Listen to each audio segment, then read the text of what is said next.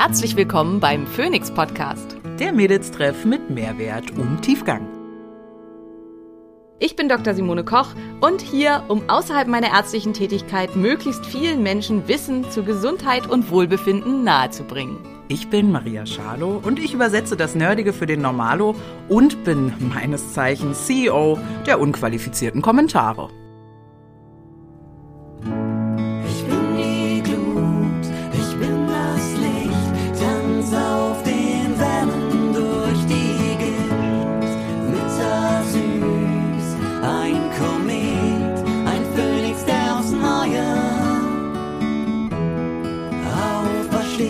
Dieser Podcast dient der reinen Wissensvermittlung. Es werden Angebote gemacht, wie du Dinge umsetzen kannst, um dein Leben zu etwas mehr Energie zu führen. Es wird jedoch kein Behandlungsverhältnis geschlossen. Hallihallo, ihr wunderbaren, äh, treuen Seelen, äh, wie äh, Simone mir ja gerade berichtet hat. Wir hören einige von euch äh, fleißig, fleißig unseren Podcast und deshalb sind wir heute auch wieder da mit einer neuen Folge. Hier ist äh, Maria Schalo und Simone Koch. Prima. Äh, unabgesprochen äh, perfekt on point. Und heute ähm, dreht es sich äh, passend zu äh, Simones Content ja auch gerade, glaube ich. Ne? Gibt es ja auch viel um so Entzündung und Darmgesundheit und so. Geht es heute um äh, Fettsäuren. Aber ich bin ja nicht der Profi, deswegen darf Simone uns da gleich noch mal eine kleine Einführung geben. Was ist denn da überhaupt eigentlich und was muss man da alles wissen und worüber sprechen wir heute so? Erzähl ja, doch mal. Genau, also ich hatte heute gerade eine Pressekonferenz, meine erste Pressekonferenz in meinem Leben zu meinem Buch, uh-huh. das Anti-Entzündungsprogramm. Ähm, Sehr gut. Und da ging es halt auch natürlich um, was sind denn so Ursachen für chronisch entzündliche Geschichten und ähm, woran liegt das und dann auch mit der Ernährung und so weiter. Und Fettsäuren spielen einfach in der Entzündungskontrolle, aber auch in der Entstehung von Entzündung eine ganz, ganz, ganz große Rolle. Und also viele haben das schon irgendwie so ein bisschen im Kopf. Also Omega drei Fettsäuren hat schon jeder irgendwie mal gehört und ähm, auch jeder Influencer aus fast jedem Bereich gefühlt macht inzwischen für irgendein Omega drei Fettsäurenpräparat Werbung. Also insofern hoffe ich, dass es äh, ja mehr und mehr zum allgemeinen Wissensgut wird. Nichtsdestotrotz glaube ich, dass da viele, viele Fragen offen bleiben. Und ja, wir wollen uns so ein bisschen heute auch speziell, ähm, also schon allgemein auf antientzündliche Wirkung von Omega drei Fettsäuren kontrollieren, äh, konzentrieren, nicht kontrollieren, äh, konzentrieren, aber auch im Speziellen ein bisschen auf die Auswirkungen von Omega drei Fettsäuren auf Schilddrüsenerkrankungen und auf die Hashimoto-Thyreoiditis und ähm, auf ja schwerwiegendere entzündliche Prozesse im Rahmen von Autoimmunerkrankungen. Aber wer jetzt keine Autoimmunerkrankung hat, ihr müsst nicht weghören, weil die Omega drei Fettsäuren sind definitiv für jeden Menschen extrem wichtig und interessant. Und ähm, Entzündung spielt halt auch für uns alle in der heutigen Zeit zunehmend eine große Rolle aufgrund der Art, wie wir leben und so weiter. Wer da weitere Fragen hat, darf gerne das Anti-Entzündungsprogramm lesen. Ansonsten machen wir da bestimmt auch das eine oder andere mal noch genauer was zu.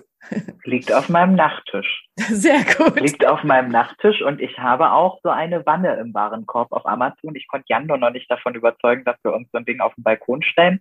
Und ich weiß auch noch nicht, ob ich das meinen Nachbarn antun möchte, dass ich dann fortan äh, Eisbaden machen werde, irgendwie äh, morgens, solange es noch dunkel ist. Ja, dann vielleicht freuen die sich, wenn du da dann immer morgens in die Wanne hüpfst. Total, vielleicht finde ich sich aber auch eingeschüchtert von meiner krassen mentalen Stärke. Also ja. ähm, aber das ist dann ihr Problem. Das stimmt. Ich habe eingangs direkt eine Frage und zwar so eine ganz oberflächliche wahrscheinlich erstmal. Ist denn Fettsäure also gleich Fett? Also ist das der wissenschaftliche Begriff für Fett oder wie? Was genau ist die Fettsäure im Fettbestandteil? Ah ja, sehr gute Frage, genau. Also so, genauso wie Kohlenhydrate ja aus ähm, Ketten verschiedener Zucker bestehen. Also ähm, es gibt da halt, äh, es gibt Zweifachzucker, es gibt Mehrfachzucker, es gibt Einfachzucker mhm. und so weiter. Bestehen ähm, Fette aus verschiedenen Fettsäuren. Ähm, bei den Fettsäuren gibt es, es gibt kurzkettige Fettsäuren, die haben bis zu sechs Fettsäuren, es gibt mittelkettige, sechs bis zwölf, langkettige und sehr langkettige. Und die setzen sich halt aus verschiedenen kleinen Fettsäuren zusammen. Und dann werden die ganz grob noch unterteilt, das haben die meisten auch schon mal gehört, in ähm, gesättigte Fettsäuren, die sind sehr fest und stabil, die kann man sehr hoch erhitzen. Das ist dann zum Beispiel sowas ähm, wie Ghee, also Butterschmalz, ähm, Rindertalg, äh, Schweineschmalz, äh, Gänseschmalz. Das sind so die klassischen gesättigten Fettsäuren, die saturierten Fette werden die auch genannt. Die sind so ein bisschen, die haben schlechten Ruf gekriegt, weil die angeblich den Cholesterinspiegel erhöhen und Arterienverkalkung machen. Man muss sagen, das wurde inzwischen sehr viel auseinander. Also das ist war eine ganz, ganz große Propagandamaschine, die von einem einzelnen Menschen, der nicht mal Arzt war, angestoßen wurde, so in den ähm, sechziger Jahren, ähm, der da einfach ganz, ganz fest von überzeugt war. Und man muss halt sagen, er war da wirklich überzeugt von. Also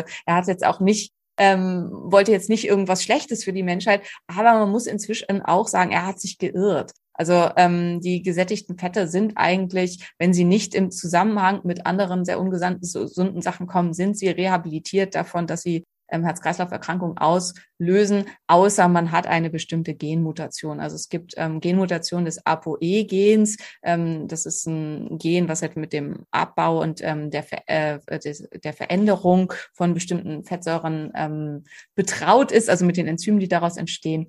Und ähm, wenn das mutiert ist, dann hat man tatsächlich eine Neigung dazu, dass sich aus den saturierten Fetten bestimmte, ähm, also L D L-Partikel, Low-Density, Lipoprotein-Partikel ausbilden, die besonders dicht sind und besonders klein sind und die dann Zerstörungen in den ähm, Blutwänden, äh, Blutgefäßwänden machen können. Aber wenn man diese Mutation nicht hat, dann ist es an sich völlig unproblematisch und man kann sich das auch einfach relativ simpel angucken, wenn man sieht, ähm, zu Zeiten, als es eigentlich noch überhaupt keine ungesättigten Fettsäuren gab, ganz, ganz wenig, also vor allen Dingen nicht in der Küche, und man wirklich so Sachen gegessen hat wie halt Schmalzgebäck und Schmalzbrot und so weiter. Die Rate an Herz-Kreislauf-Erkrankungen war tatsächlich niedriger als heute. Und ähm, in der Margarinenzeit war es eigentlich schlimm wie nie.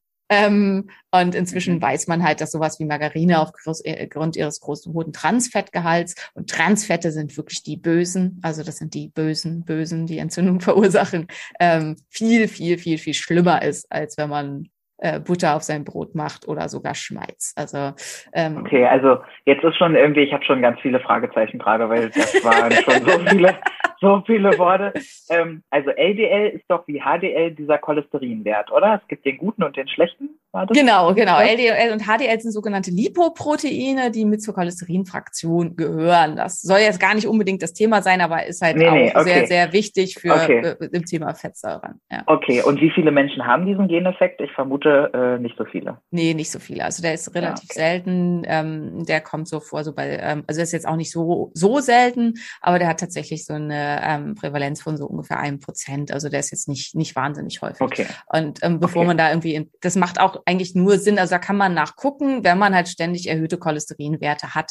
Wer nicht unter erhöhten Cholesterinwerten zu leiden hat, wird die auch nicht bekommen von saturierten Fetten. Und selbst wer sie hat, ist die Wahrscheinlichkeit, dass das an was anderem liegt als am Fettkonsum, sehr, sehr, sehr hoch. Also insofern... Okay. Ähm, da nicht okay, so sehr drauf. Okay, und was wir was wir jetzt so mit meiner Bäuerschleue bis hierher festhalten können, Butter ist rehabilitiert. Genau, genau. Butter, Butter ist fein.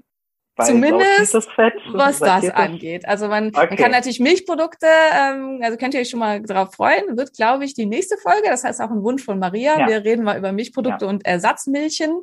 Und da reden wir dann auch darüber, was dann an Butter vielleicht auch problematisch sein kann.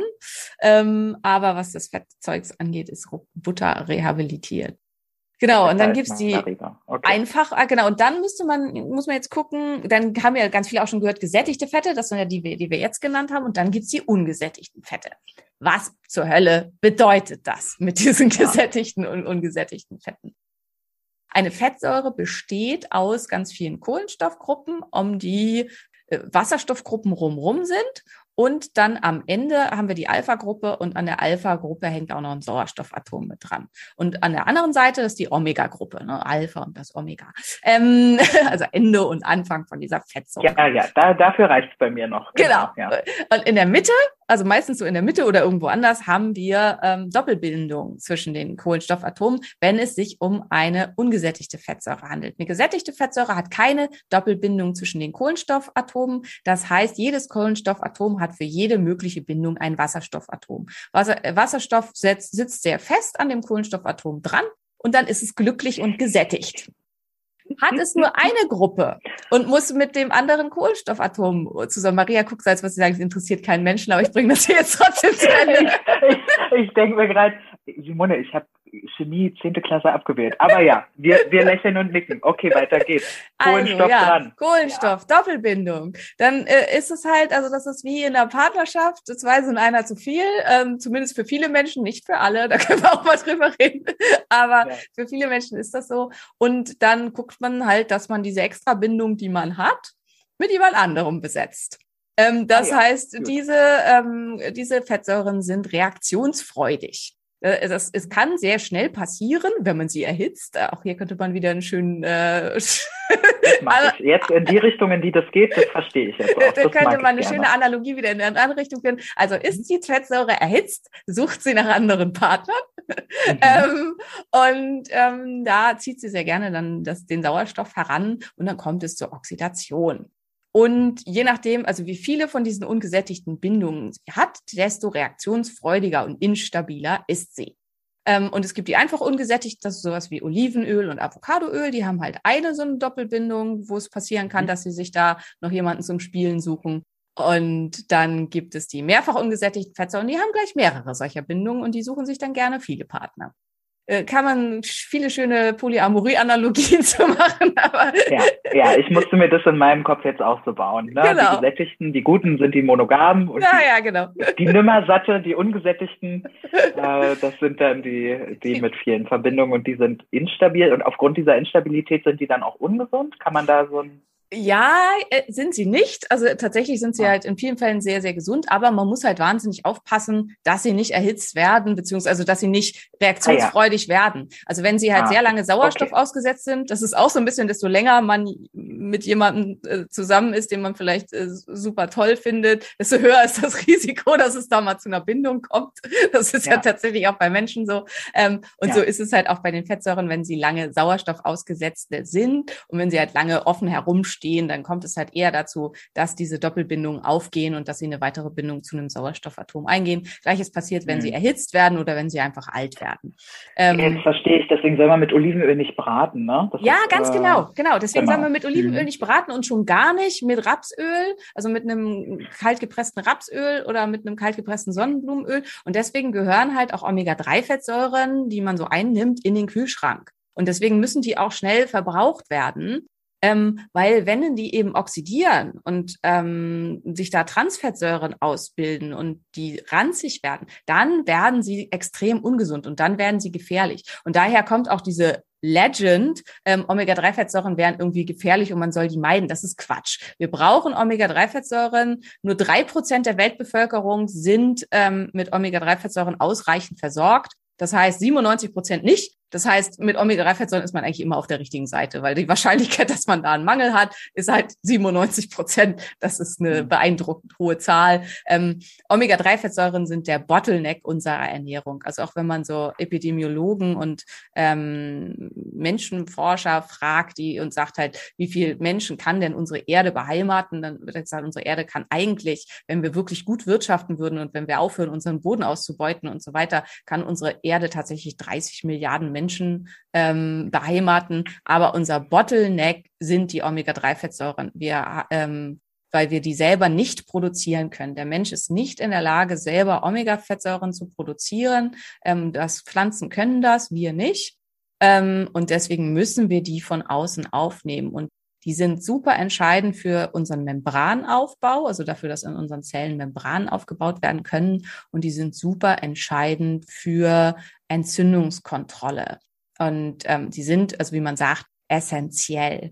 Und ähm, damit müssen wir die halt von außen aufnehmen. Und man kann halt nicht sagen, die sind ungesund und man soll keine Omega drei Fettsäuren mehr zu sich nehmen. Das ist einfach Quatsch, weil dann... Die dürfen halt nur nicht erhitzt sein und nicht ranzig.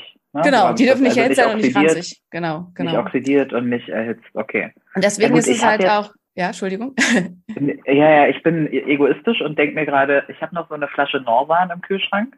Ja. Und die steht da schon einen Moment. Wie kriege ich jetzt raus, ob die noch... Probieren. Also, die, also wenn die irgendwie okay. eklig fischig schmeckt, dann schmeiß sie weg. Also okay. das ist ähm, ein gutes Omega drei Fett, äh, also äh, zum Beispiel die Fettsäuren von Norsan, wenn die frisch sind, dann schmecken die ein bisschen fischig, Logischerweise, ja. weil es sind halt Algenöle ja. und Fischöle, minimal, ja. aber eigentlich schmecken ja. sie relativ frisch und okay. Und wenn eine Omega drei Fettsäure anfängt, extrem fischig zu schmecken und zu riechen, dann sollte man sie auf jeden Fall wegschmeißen, weil dann ist sie nicht mehr okay. Und das ist auch der Grund, warum ich immer, also wer das jetzt gar nicht ab kann, der kann natürlich auch Kapseln nehmen, aber da würde ich dann halt regelmäßig empfehlen, mal so eine Kapsel zu zerbeißen und um zu gucken, wie ist halt noch der Zustand des Fettes da drin. Ähm, ansonsten empfehle ich deswegen mhm. immer flüssige ja. Fette, weil man halt einen direkten Feedback-Mechanismus hat, ist das Zeug noch in Ordnung. Und halt auch wichtig, nicht sparen, nicht sagen, ah, ist ja teuer, deswegen nehme ich nur das nur alle fünf Tage. Erstens brauchen wir das eigentlich jeden Tag und zweitens sollte die Flasche halt tatsächlich auch nach Möglichkeit innerhalb von einem Monat verbraucht werden. Wenn die mal länger steht, wird sie halt hoffentlich nicht schlecht. Aber ähm, ja, sie ist ja auch noch geschlossen und sie steht im Kühlschrank. Also wenn sie noch geschlossen ist, dann ähm, sind sie länger haltbar. Also wenn sie noch geschlossen okay. sind, dann, äh, dann sind sie mindestens ein halbes Jahr haltbar. Aber Aber wichtig ist halt da wirklich auf total gute Qualität zu achten und ähm, da entsprechend zu. Ja, das ist, das geht ja auch total schnell. Ich weiß nicht, ob Side Story, Zeit für eine Side Story. Ich war ja, ja mal bei der, ich hatte einen verspannten Nacken und war bei so einer Ärztin, die mit so einer Wünschelrute vor mir saß. Also die dann so auf mich gewünschelt hat, oder wie man es nennt, und dann aufs Medikament. So, und dann war der ganze Raum so wie so eine Hexe, so voller Globuli, würde ich jetzt mal sagen. Und hat dann immer das, ne, so, und hat getestet, ob das Medikament für mich ist. Naja, am Ende hat sie mir auch, ähm, ich weiß nicht, ob du dich daran erinnerst, weil ich bin danach natürlich zu dir gerannt. Am Ende hat sie mir auch Omega drei Kapseln. Äh, das, so, ja. das ist ein geiler Trick, weil damit liegt man eigentlich immer richtig. Ja. Ey, ich mache mir meine Zaubertricks mit der Wünschelrute. Nehmen Sie Omega drei Fettsäure. Ja, ja, ja. Und die lag ja richtig bei mir, das auf jeden Fall auch. Ähm, Wie überraschend. Aber die, die sollte ich mir dann in der Apotheke holen. Die waren von äh, Doppelkopf oder wie das heißt. Ähm, und die sind, dann bin ich zu dir gelaufen, genau. Und du meintest ja dann bloß nicht, nachdem ich zweihundert Stück gekauft hatte übrigens, äh, bloß nicht, die sind unfassbar Schwermetall ähm, belastet. Ja, genau. Das ist der nächste Punkt, wo man echt bei Fischölen und Algenölen total aufpassen muss. Und das ist immer ganz, ganz wichtig. Man muss unterscheiden zwischen geprüft auf Schwermetalle und gereinigt von Schwermetallen. Das ist halt, also Prüfung ist natürlich schon toll, wenn der Hersteller die prüft und dann seine Prüfergebnisse auch zur Verfügung stellt. Aber was ich natürlich möchte, ist, dass da halt nicht nur der Schwellenwert gerade so nicht erreicht wird, sondern dass dann nach Möglichkeit eben überhaupt keine Schwermetalle drin sind. Und auch da deswegen halt äh, mein Favorit absolut Norsan, weil die ähm, eine Schwermetallreinigung machen. Also weil die tatsächlich über eine Ultramembran reinigen. Und das hat halt den Vorteil, dass da ähm, sowohl keine ähm, äh, Phosphate und sowas, also Umweltgifte und sowas drin sind, keine Schwermetalle drin sind, dass auch Jod vollständig abgereinigt wird. Also viele haben ja Sorge, wenn sie was mit der Schilddrüse haben oder so, ob sie was nehmen dürfen, weil da ja Jod sein, drin, drin sein könnte bei Algenölen und Fischölen. Und das alles ist dann eben da nicht mehr drin. Und das ist halt was, wo man auf jeden Fall drauf achten sollte, dass man ähm, Omega drei Fettsäuren kauft, die davon befreit sind und ähm, die das nehmen. Ja, also... Um da an das Thema quasi weiter ranzugehen, also wir haben halt bei den Omega-Fettsäuren, die halt eben, wie gesagt, der Bottleneck äh, der menschlichen Ernährung sind, haben wir die Omega sechs und die Omega drei Fettsäuren. Und eigentlich sind die beide total wichtig. Das finde ich halt auch immer wichtig, Omega sechs Fettsäuren nicht schlecht zu machen und zu sagen, ah, das sind die Bösen. Die brauchen wir genauso. Die sind genauso essentiell wie die Omega drei Fettsäuren. Das Problem ist, Omega drei Fettsäuren kommen in unserer Ernährung zu einem ganz, ganz kleinen Anteil vor inzwischen. Und Omega sechs Fettsäuren kommen in unserer Ernährung in Massen vor. Bei Pflanzenfette, vor allen Dingen billige Pflanzenfette, die irgendwo rausgequetscht werden konnten, Sonnenblumenöl, Maiskeimöl und sowas, haben wir im Übermaß, werden überall verbaut, weil sie billig sind und weil sie einfach über sind. Ähm, die, unsere Tiere, also das, was wir, wenn wir Fleisch essen, das Fleisch, die Tiere werden mit Getreide und so weiter gefüttert und ähm, dadurch nehmen wir wahnsinnig viel Omega drei Fettsäuren auf. Äh, Omega sechs Fettsäuren auf, Bäh, Entschuldigung. Hm. Ähm, ja, und das Verhältnis sollte sein, eigentlich zwischen eins zu eins bis vier zu eins, Omega drei, äh, äh, Omega sechs zu Omega drei. Und es ist tatsächlich in den Industriestaaten in etwa bei fünfundzwanzig zu eins. Also viel, viel, viel zu hoch. Woran liegt das? Wir waren eigentlich mal dafür gemacht, irgendwo im, am, an Gewässern zu siedeln, also so irgendwo am Meer oder so. Ähm, alle ursprünglichen Zivilisationen waren irgendwo an Gewässern und ähm, wir verdauen zum Beispiel Meeresfrüchte-Eiweiß und ähm, Fischeiweiß extrem gut, also besser als fast alle anderen Eiweiße. was mhm. wahrscheinlich eben auch daran liegt, dass der Mensch dafür gemacht ist, ganz viel aus dem Meer zu konsumieren. Und das wissen viele nicht. Zum Beispiel ähm, Austern waren ähm, früher, äh, zum Beispiel im alten New York, hatten wir, glaube ich, schon mal das Thema, ne? waren ähm, so das Essen der Armen, also die, wo wirklich mhm. die, die, die ganz Armen das einfach sammeln und ernten konnten.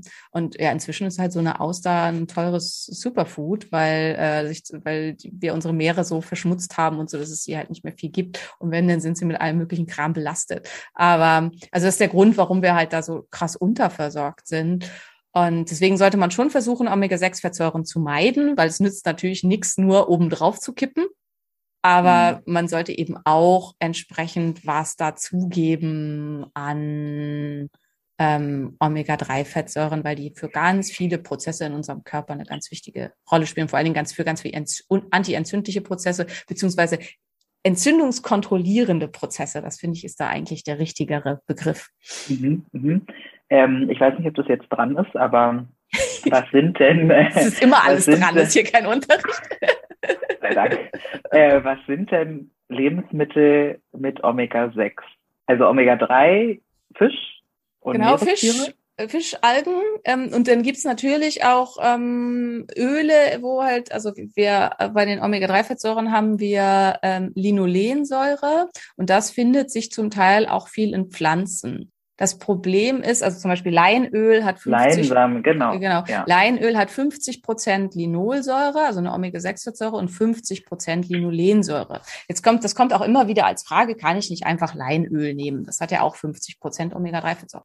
Hier ist jetzt das Problem, die werden, also die eigentlich essentiellen ähm, Fettsäuren, und es gibt auch eine große Bestrebung zu sagen, Linolensäure, also diese Ausgangs-Omega drei Fettsäure, ist nicht essentiell, weil die braucht unser Körper eigentlich gar nicht. Was er braucht, sind die beiden nächsten Fettsäuren, die er sich daraus bastelt, nämlich E P A und D H A.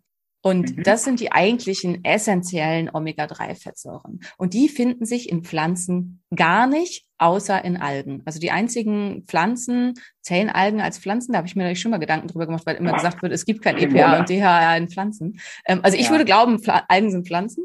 Ähm, und ähm, die finden sich halt nur, wenn überhaupt, in, in, Pfl- äh, in Algen, aber sonst halt überhaupt nicht in Pflanzen.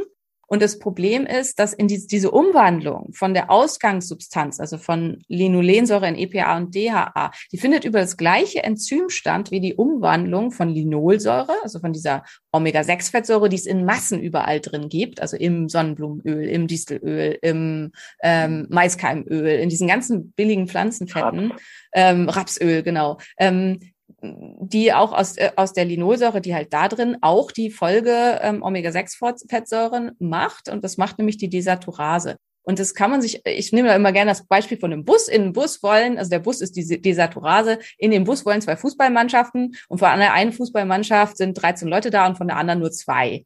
Und äh, die rangeln und schubsen, und dann kann man sich halt überlegen, wer am Ende, und der Bus hat nur zwölf Plätze. Da kann man sich halt schon überlegen, wer am Ende im Bus sitzt.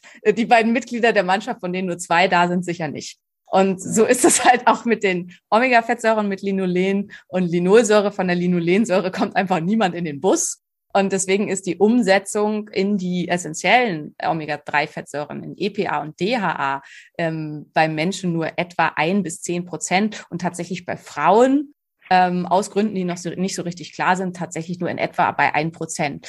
Das heißt, Fazit, Leinöl reicht definitiv nicht. Und ähm, über und auch diese, es wird auch oft gesagt, man soll halt Öle konsumieren, die mehr Omega sechs, äh, Omega drei Fettsäuren haben, wie eben zum Beispiel Rapsöl oder so. Das ist schlicht und ergreifend Blödsinn. Also das bringt einem überhaupt nichts, um seinen Omega drei Fettsäurenbedarf zu decken, weil man führt halt deutlich mehr Omega sechs Fettsäuren zu und die schubsen halt die anderen aus dem Bus. Und dann wird das halt nichts.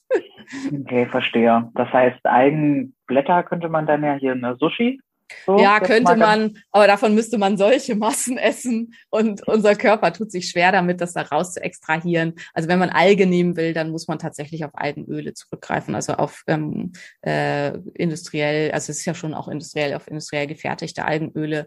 Ähm, ich bin immer dafür, Algenöl zu benutzen und nicht Fischöl. Ähm, aus Nachhaltigkeitsgründen, ähm, weil wir können halt mit Fisch können wir auf keinen Fall den Omega drei Fettsäurenbedarf der gesamten Weltbevölkerung decken, mit Algen schon. Ähm, auch wenn Algen ein bisschen weniger E P A haben, die die höhere antientzündliche Wirkung haben, ähm, bin ich ein ganz großer Freund davon, Algenöl zu verwenden. Hier ist oft, dass gesagt wird, ja, da wäre ein kleiner Anteil Sonnenblumenöl drin, also zumindest im Norsanöl. Und tatsächlich ist in jedem Omega drei Fettöl ähm, äh, noch Sonnenblumenöl mit drin oder eine andere Omega sechs Fettsäure, weil die ist nötig, um im Herstellungsprozess die Omega drei Fettsäuren da rauszulösen aus der Alge. Das ist kompliziert, das da rauszulösen. Der Anteil an Sonnenblumenöl ist aber so gering, dass der unterhalb von zwei Komma fünf Prozent liegt. Damit ist er nicht deklarierungspflichtig. Norsan deklariert das aber, was sehr fair und sehr gut ist. Ganz, ganz viele andere Firmen, eigentlich fast alle anderen, deklarieren das nicht. Und ähm, das finde ich halt auch als Info sehr, sehr wichtig. Ah, ähm, das ist für ganz viele Sachen. Alles, was unter zwei Komma fünf Prozent innerhalb des Produktes ist, muss nicht deklariert werden. Das heißt, zum Beispiel in Wein, ne, das, ich glaube, das weißt du wahrscheinlich ja auch, in Wein im Kelterungsprozess wird all möglicher Scheiß benutzt. Aber das muss man da halt alles nicht draufschreiben, weil das halt im End- Endprodukt unter zwei Komma fünf Prozent bleibt. Und, ja, das habe ich erst erfahren, als ich erfahren habe, dass Wein nicht vegan ist. Also, ja. Immer, wie kann dann Wein nicht vegan sein? Ja, genau, wegen verschiedenster Dinge, damit er eben klar ist und Filter und so weiter. Ja, genau. Deswegen okay, wird dann das speziell heißt, ausgezeichnet, wenn er das ist. Ja. Okay, das heißt Fisch und, und Algen oder beziehungsweise dann halt Algenöl, weil Fisch und Nachhaltigkeit und so. Ne? Da ja. mach, wollten wir auch nochmal eine Folge zu machen zu Seaspiracy und äh, genau. dieser ganzen Geschichte, die damit kam. Okay, und Omega sechs dementsprechend halt. Ja, also was ich raushöre, ist viel, was in der veganen Ernährung ja stattfindet, oder? Also gerade Margarine und sowas.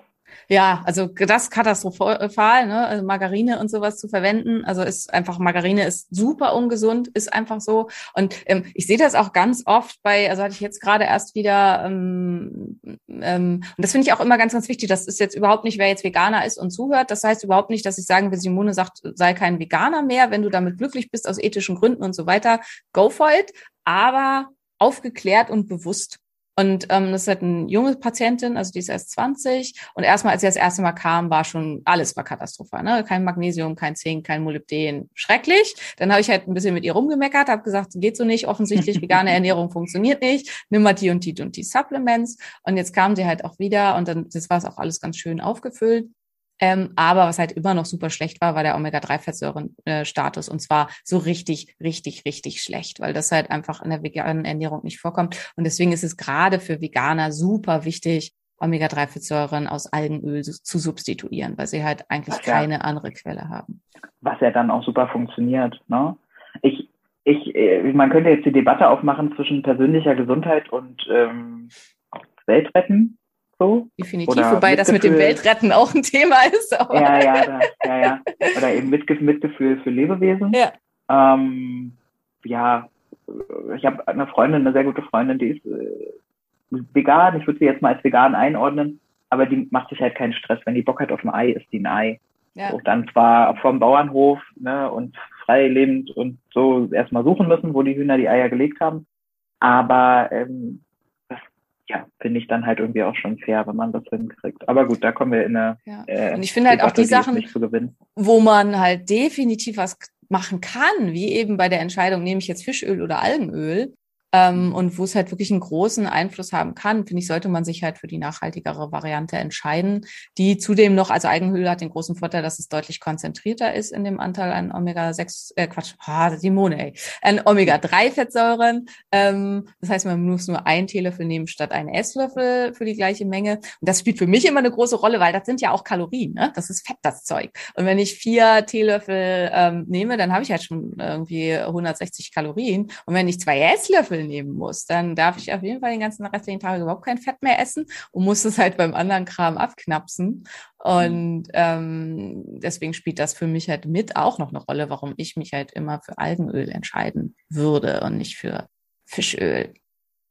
Ja, aber wir wollten ja eigentlich über Anti-Entzündung sprechen. Warum sind ja. die anti-entzündlich? Ähm, wichtig ist in diesem Thema, es wird immer gesagt, die sind anti-entzündlich. Das stimmt nicht so richtig. Die sind im Wesentlichen weniger entzündlich als Omega sechs Fettsäuren. Bei einer akuten Entzündung, da sagen wir jetzt mal, du schneidest dich in den Finger, ähm, wird, werden zuerst ähm, Mechanismen angetriggert, wo im Körper aus der Omega sechs Fettsäure, Arachidonsäure ähm, Botenstoffe gebildet werden, nämlich zum einen Prostaglandine, ähm, da vor allen Dingen das Prostaglandin E zwei, was ganz stark entzündlich ist, Leukotriene, ähm, wie zum Beispiel ähm, das Leukotrien B vier, was aus der Arachidonsäure äh, gebildet wird, und dann Thromboxane, das sind Sachen, die im Gefäßsystem wirken, ähm, wie zum Beispiel Thromboxan A zwei, was dann halt zu einer Verklumpung und so Gefäßverengung führt, damit dieser Schnitt in deinem Finger sich schließt, damit du nicht ver- mhm. verblutet. Also auch da wieder eine, wichtig, alles wichtig. Also es muss hier akute Entzündung stattfinden. Es müssen die Immunzellen gerufen werden, damit die Bakterien dann, die dann über diesen Schnitt reinkommen, dich nicht ausfressen. Es muss sich dieses Gefäß verschließen in dem Moment, also zu einer Verklumpung kommen. Ähm, es müssen andere, es müssen die Bauzellen hergerufen werden, die Fibroblasten, die den äh, Schnitt schließen. Aber das darf natürlich nicht anhalten. Wenn da die ganze Zeit weiter Action ist, dann macht das Immunsystem am Ende deinen Finger kaputt. Und das wollen wir ja auch nicht. Und das heißt, in der Folge nach dieser starken Produktion aus Arachidonsäure müssen die Omega drei Fettsäuren zum Zug kommen. Und zum Beispiel das B fünf, also das Leukotrien B fünf aus Omega drei Fettsäuren, ist zehnfach weniger entzündlich. Und dadurch schwächt sich die Entzündung dann langsam ab. Und genauso geht das halt auch wie die aus den ähm, Omega drei Fettsäuren gebildeten Prostaglandine sind ähm, zum Teil ganz wenig entzündlich, zum Teil sogar wirklich ein bisschen antientzündlich. Und ja, und also es kommt dadurch halt zu einem Abschwächen der Entzündung. Und deswegen sind die so entscheidend dafür, dass es nicht zu chronisch stillen oder auch chronisch lauten Entzündungen kommt. Und das ist ein ganz, ganz wichtiger Faktor in diesem Zusammenhang. Es gibt noch zwei, drei New Kids on the Block sozusagen, die wir vielleicht auch noch bringen wollen, weil da ähm, vielleicht noch keiner von gehört hat oder wenige. Das, was ich jetzt bis jetzt erzählt habe, denken vielleicht einige so, ah, alter Hut, aber vielleicht auch schon mal noch. Ich schon. Schon ja. Ganz spannend, das nochmal zu hören, nochmal zusammengefasst zu kriegen. Aber das ist erstmal das, was ich auch immer ganz, ganz wichtig finde. Auch Omega sechs Fettsäuren, super wichtig, entscheidend, das Verhältnis. Also bitte keine Margarine, gerne auf Rapsöl, Sonnenblumenöl und vor allen Dingen all dieses ganze billig äh, unter Hitze aus äh, Kernen und so gepresste, was eigentlich so nicht gehört. Also wann immer man Kerne oder irgendwas nimmt und man schreddert die und quetscht die und da kommt nichts raus, dann sollte man auch nicht das Öl kaufen. Und das macht halt zum Beispiel Olivenöl, ne? Olivenöl werden ja kalt gepresst aus dem, ähm, also die sind halt quasi auch dafür gemacht, dass man da Öl rausholen kann. Ähm, mhm. Und das ist halt, und schon allein, also wenn man Sachen erhitzen muss, um das da rauszukriegen, dann entstehen halt bei diesem Prozess schon so viel von den Oxidierten, von den Reagierten, von den Transfetten und so, dass man die einfach nicht haben möchte. Und dass mhm. die da ungünstig sind. Ja, ja, ja. ja. Genau. Und dann, ähm, dann spill doch mal den Tee. So, was sind denn die neuen Sachen? ähm, also die Universität, ha- Universität Harvard hat zweitausendfünf einen ähm, neuen Stoff gefunden, nämlich die Resolvine oder Resolvin, nehme ich mal an. Und Resolvin E eins ist ein körpereigener entzündungshemmender Stoff und der wird aus E P A und D H A gebildet ähm, bei akuter Entzündung und kann Entzündungen be- beenden. Und das ist halt nochmal zusätzlich, das ist wahrscheinlich einer der Gründe, warum die Omega drei Fettsäuren dann doch tatsächlich komplett antientzündlich wirken. Und warum sie so super hilfreich sind bei, man muss sagen, fast allen Arten von Entzündungen. Also auch bei Übergewicht, Insulinresistenz, Demenzen, Depressionen, aber bei Autoimmunerkrankungen. Also bei allem, wo irgendwie die Entzündung auch die Oberhand bekommen hat im Körper, macht die Hochdosis von Omega drei Fettsäuren Sinn. Das ist auch ganz, ganz wichtig. Wenn ich halt unter irgendwie sowas leide, dann reicht's nicht, wenn ich die Präventivdosis von zwei Gramm am Tag nehme, sondern sondern da sollte ich wirklich über eine Zeit mal sechs ähm, Gramm bis acht Gramm am Tag nehmen. Unter den Biohackern gibt es gerne auch immer mal so Kuren, wo Leute dann wirklich zwanzig Gramm am Tag nehmen und zumindest beschreiben, dass es ihnen dann ultra fantastisch geht, der Kopf so klar wie noch nie und was weiß ich. Das habe ich tatsächlich selber auch noch nicht probiert. Omega drei. Ja, ja. zwanzig Gramm Omega drei. zwanzig Gramm also, Omega drei. Das ist doch nur zwanzig Gramm Öl, oder nicht? Sind es nicht nur zwanzig Gramm Öl? Ein bisschen mehr, also in einem Teelöffel sind ja, äh, in einem Teelöffel sind zwei Gramm. Ähm, ah ja, okay, das dann heißt, sind es sind dann Gramm, also zehn, zehn Teelöffel. Teelöffel, genau. Also es ist schon echt okay. Einiges, aber was ich schon gemacht habe, sind so vier bis fünf bis sechs Teelöffel am Tag, also morgens und abends drei Teelöffel, das habe ich schon gemacht und hatte auch das Gefühl, dass mir das halt wahnsinnig gut getan hat und ähm, soll auch tatsächlich Gewichtsverlust beschleunigen. und da ähm, super, super hilfreich sein. Halt einmal zum einen dadurch, dass es Insulinresistenzen entgegenwirkt und zum anderen, dass es die Beta-Oxidase, äh, Lipooxidase, also dass ähm, bestimmte Fettsäuren abgebaut werden, beschleunigen soll. Also insofern da eine gute Sache. Und ähm, gleichzeitig führen diese Resolvine dazu, dass T N F-Alpha, das ist ein ganz, ganz wichtiger Entzündungsstoff, runter reduziert wird und da halt besser wird. Und da hat man tatsächlich, also gab es eine Studie speziell für Hashimoto, an Hashimoto-Patienten. Und da hat man halt geguckt, Menschen, die, also das ist ganz, ganz wichtig, das hatte nichts mit den Schilddrüsenwerten zu tun. Also es gab zwei Gruppen, die beide mit den Schilddrüsenwerten gleich waren und beide super gut mit den Schilddrüsenwerten. Also einmal die Gesunden und dann die Hashimoto-Patienten, die halt hervorragend eingestellt waren mit ihrer Medikation. Weil ansonsten könnte man sagen, okay, es liegt an den Schilddrüsenwerten, aber es hatte damit halt nichts zu tun. Und dann hat man gehör- geguckt, wie hoch sind diese Level an diesem Resolvin E eins.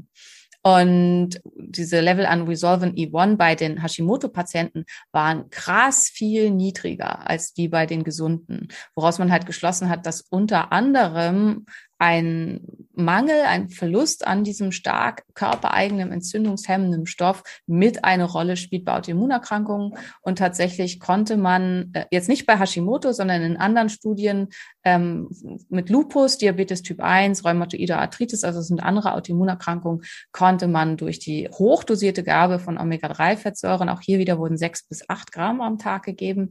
Ähm, nochmal, äh, das sind ähm, dann vier Teelöffel bis ähm, acht Teelöffel am Tag. Ähm, Jetzt habe ich die Formel auch, danke. Genau, ähm, das äh, da konnte man die Resolvin E eins Level deutlich erhöhen und damit dann auch die Erkrankung deutlich verbessern. Und ähm, das finde ich einfach ganz, ganz wichtig, weil es ist so ein so ein mächtiges Tool und das ist tatsächlich halt auch was, was wir in der Praxis beobachten. Also wir geben das dann oft gerne sehr, sehr hochdosiert intravenös, weil ähm, wenn man das halt jeden Tag schlucken muss, ist das manchmal für manche Menschen sehr, sehr anstrengend und es ist halt eine gute Möglichkeit, das im Akutschub oder so intravenös zu geben, dass man damit wirklich tolle Ergebnisse erzielen kann.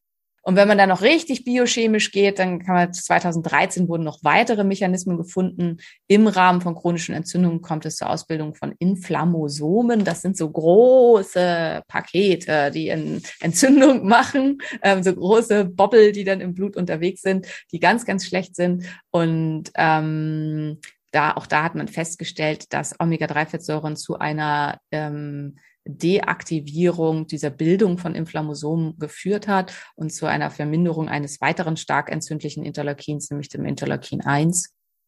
Und darüber halt auch einen stark antiinflammatorischen Effekt hatten. Und zwar einen ähnlich antiinflammatorischen Effekt wie zum Beispiel Corticosteroide. Das wurde halt auch miteinander verglichen. Und das ist halt echt super, super spannend. Und ähm, ja, sehr, sehr biochemisch, aber... Jetzt versuche ich Marias nee. Blick gerade zu deuten. Ja, ist das noch nee, spannend kann, oder ist das zu ja, much? Ja. Sorry, nee, ich war am, äh, direkt am Nachdenken, weil mein Schwager hat Morbus Bechterew, mhm. ähm, was ja eine Autoimmunerkrankung ja. ist. Und da ja dann wahrscheinlich ja all das mit reinkommt, was du gerade von dem ja. Ja, für den coolen wir das neuen Stoff... Total super. Also Morbus Bechterew, ähm, Psoriasis, auch dazu gibt's halt einige Studien, ähm, also bei so, wo sich so Gelenkspangen ausbilden, also bei Morbus Bechterew, ähm, wo es halt mit sehr, sehr, sehr hohen Dosen therapiert wurde. Das wurde dann wirklich auch nur intravenös gegeben. Also da wurden dann zwanzig bis fünfundzwanzig Gramm am Tag intravenös gegeben, wo man aber vollständige Remissionen, also einen Stillstand der Erkrankung erreichen konnte. Das sind kleine Studien gewesen mit nur sechsunddreißig Probanden, aber trotzdem einfach beeindruckend, also wo die ähm, bei über neunzig Prozent der Probanden eine Remission erreicht haben. Und ähm, das ist halt was, wo dann da wird natürlich immer gesagt, ja, Studie zu klein und so weiter, wir brauchen mehr und größere Daten. Das stimmt auch definitiv. Nichtsdestotrotz ist es halt deutlich mehr als eine Case-Study, sag ich mal. Und wo ich halt sage, wenn jemand wirklich an einer Erkrankung leidet, die ihn halt massiv beeinträchtigt ähm, und es eigentlich keine Nebenwirkung hat, worth a try. Also. Wie teuer ist denn das, sich am Tag zwanzig Gramm teuer. Omega drei? Also wenn man es I V macht, kostet es am Tag, äh, wenn man den Arzt noch mitbezahlt, so sechzig, fünfundsechzig Euro. Wenn wir das jetzt auf die Omega drei Flaschen umrechnen würden, die Flasche kostet dreißig Euro, dann reicht die Flasche ungefähr für zwei Tage, glaube ich. Dann ist man so bei fünfzehn Euro Behandlungskosten am Tag. Und auf jeden Fall günstiger, aber man müsste halt so eine halbe Flasche am Tag schlucken, ne? Genau. Wobei, und das kann man sich Frage, das nicht in Salat schütten? Kann man auch sich in Salat schütten. Also Norsan liefert ja auch eine ganz, äh, liefert auch Rezepte mit, also ein kleines Rezeptbuch und so. Ich mache das nicht, weil ich finde, also die schmecken halt doch immer so ein bisschen algig und dann mache ich mir doch lieber ein normales Dressing und schluck die dann halt so. Aber also wenn man die mit Essig mischt und so, es soll auch total okay sein als Salatdressing. Und ähm, ja, manche stört halt das auch gar nicht, dass sie so algig schmecken. Andere sind da super empfindlich und finden es halt ganz, ganz furchtbar. Und das finde ich auch mal wichtig. Also bevor man sie gar nicht nimmt, ne, sollte man auf Kapseln gehen ähm, und da halt dann nur immer regelmäßig überprüfen, dass die nicht ranzig geworden sind. Okay. Ja, da war ich halt gerade nur am Nachdenken, weil das ist, ich meine, das sind in der günstigen Variante halt vierhundertfünfzig Euro ja. im Monat. Ja, das Dafür, ist schon dass viel, aber, viel Geld. Ja, ja, klar, na klar. Aber dass dann eine Autoimmunkrankheit, ja, gut, was zählt halt wieder mehr. Ne? Ja, aber ja. Also ist halt auch immer, wie gesagt, ne, also Datenlager dünn, also vor allen Dingen bei oraler Gabe, weil man weiß ja auch nicht, wie viel wird dann wirklich davon ausgegeben. Ja. Also es gibt keine ja. Datenlage zur oralen Gabe, aber ja, wenn man irgendwie sonst alles versucht hat, ist es halt eventuell äh, ein Versuch wert und zu gucken, wie geht's mir damit, bringt mir das was? Und man muss halt auch immer sagen, hatten wir ja auch schon ein paar Mal, wenn man halt, hatten wir glaube ich beim letzten Mal mit dem Starbucks Coffee, wenn man drüber nachdenkt, ja. wenn man sich jeden Tag äh, ein Latte, Frappé, äh, Vanilla, bla für fünf Euro fünfzig kauft, dann ähm, ist man zwar nicht bei ja. ganz so viel Geld, aber auch bei viel. Und, und auch wenn man keine Remission dadurch schafft, aber ähm Eine Verbesserung, eine Verbesserung vielleicht einfach ja, schon. Genau, genau. Ja, also vielleicht würde ja die Hälfte schon reichen, um halt eine deutliche Verbesserung zu machen oder so. Also ja. auf jeden Fall da die Einladung, da ein bisschen mit herum zu experimentieren. Ähm, was da immer noch eine Frage ist, ist ähm, also zum einen, was mich mir eine ähm, Zuschauer äh, oder Zuhörerin geschrieben hatte, ist, sie ihre Mutter hätte ihr eine Studie geschickt ähm, über ähm, vermehrt ähm, Herzentzündung, glaube ich, oder irgendwas durch Omega drei Fettsäuren. Das ist wieder das Thema Transfettsäuren. Also deswegen ganz, ganz wichtig, da auf Qualität zu achten. Also wenn die halt billig sind, wenn die ranzig werden und so weiter, dann machen sie mehr Schaden als Nutzen. Also da mhm. ganz, ganz, ganz, ganz doll drauf achten.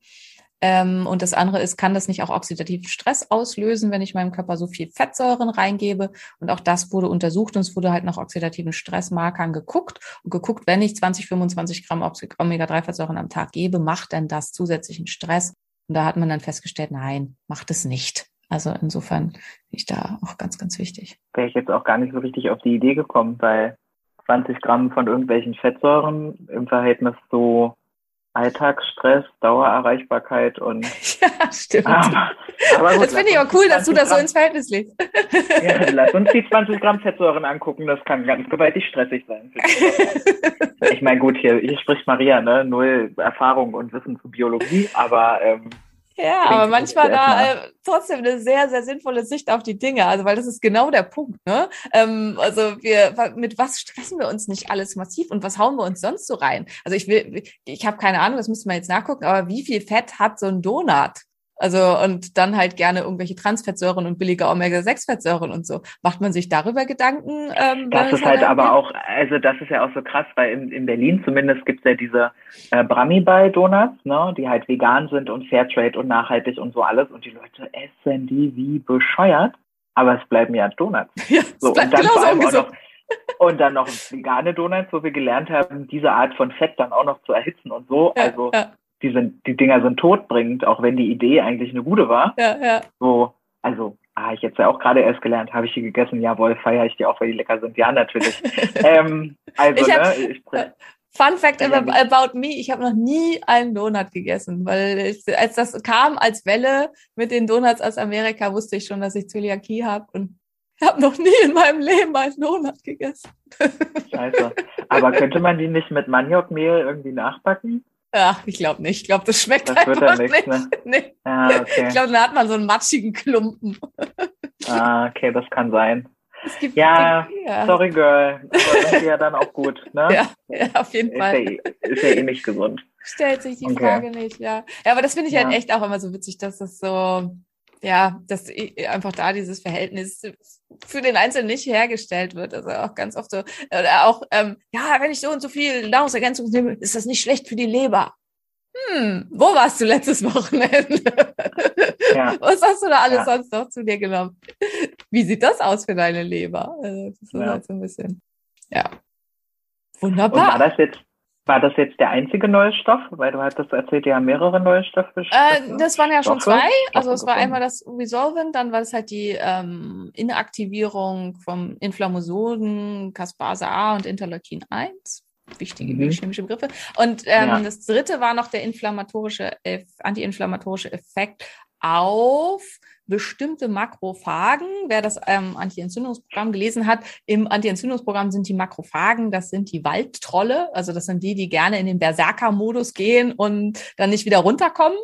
Und die gehen besonders gerne in den Berserker-Modus und kriegen sich dann nicht wieder ein, wenn sie von bestimmten Bakterien im Darm angetriggert werden. Also Makrophagen sitzen ganz viele im Darm. Das sind sogenannte stationäre Wächter. Das heißt, die beschützen eine bestimmte Region. Also die, das ist halt auch in meinem Buch nämlich auch, die Waldträule laufen einen bestimmten Bezirk ab, ne, wo sie halt aufpassen, dass da niemand reinkommt. Und ähm, deswegen passen die besonders viel da im Darm auf.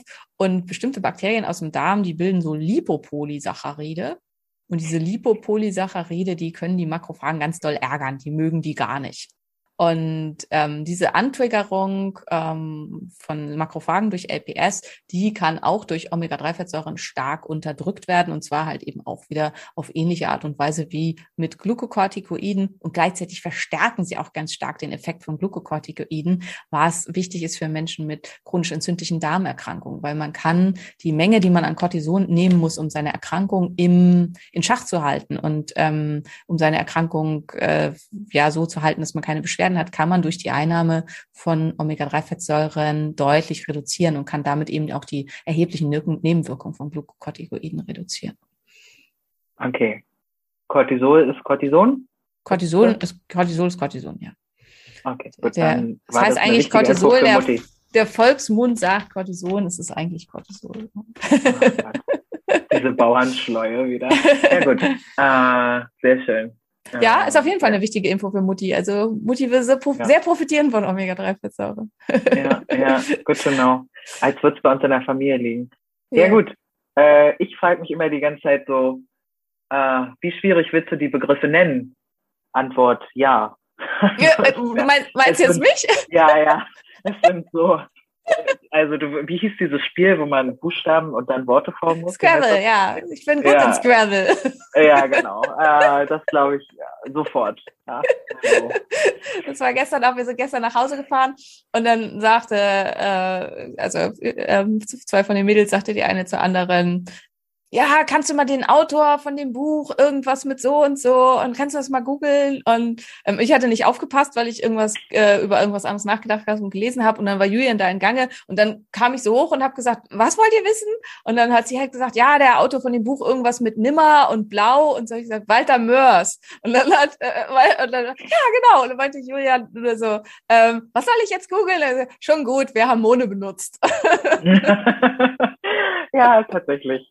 Das ist halt der Schwammkopf, Wasserkopf, das hatten wir ja schon mal. Ohne ja. dass du einen Wasserkopf hast, hast du halt unfassbares Fassungsvermögen ja. in diesem Wenn du jetzt da draußen denkst, du würdest auch gerne Omega drei Fettsäuren mal probieren, hast es noch nicht gemacht oder hast es schon gemacht, aber würdest gerne ein bisschen Geld sparen.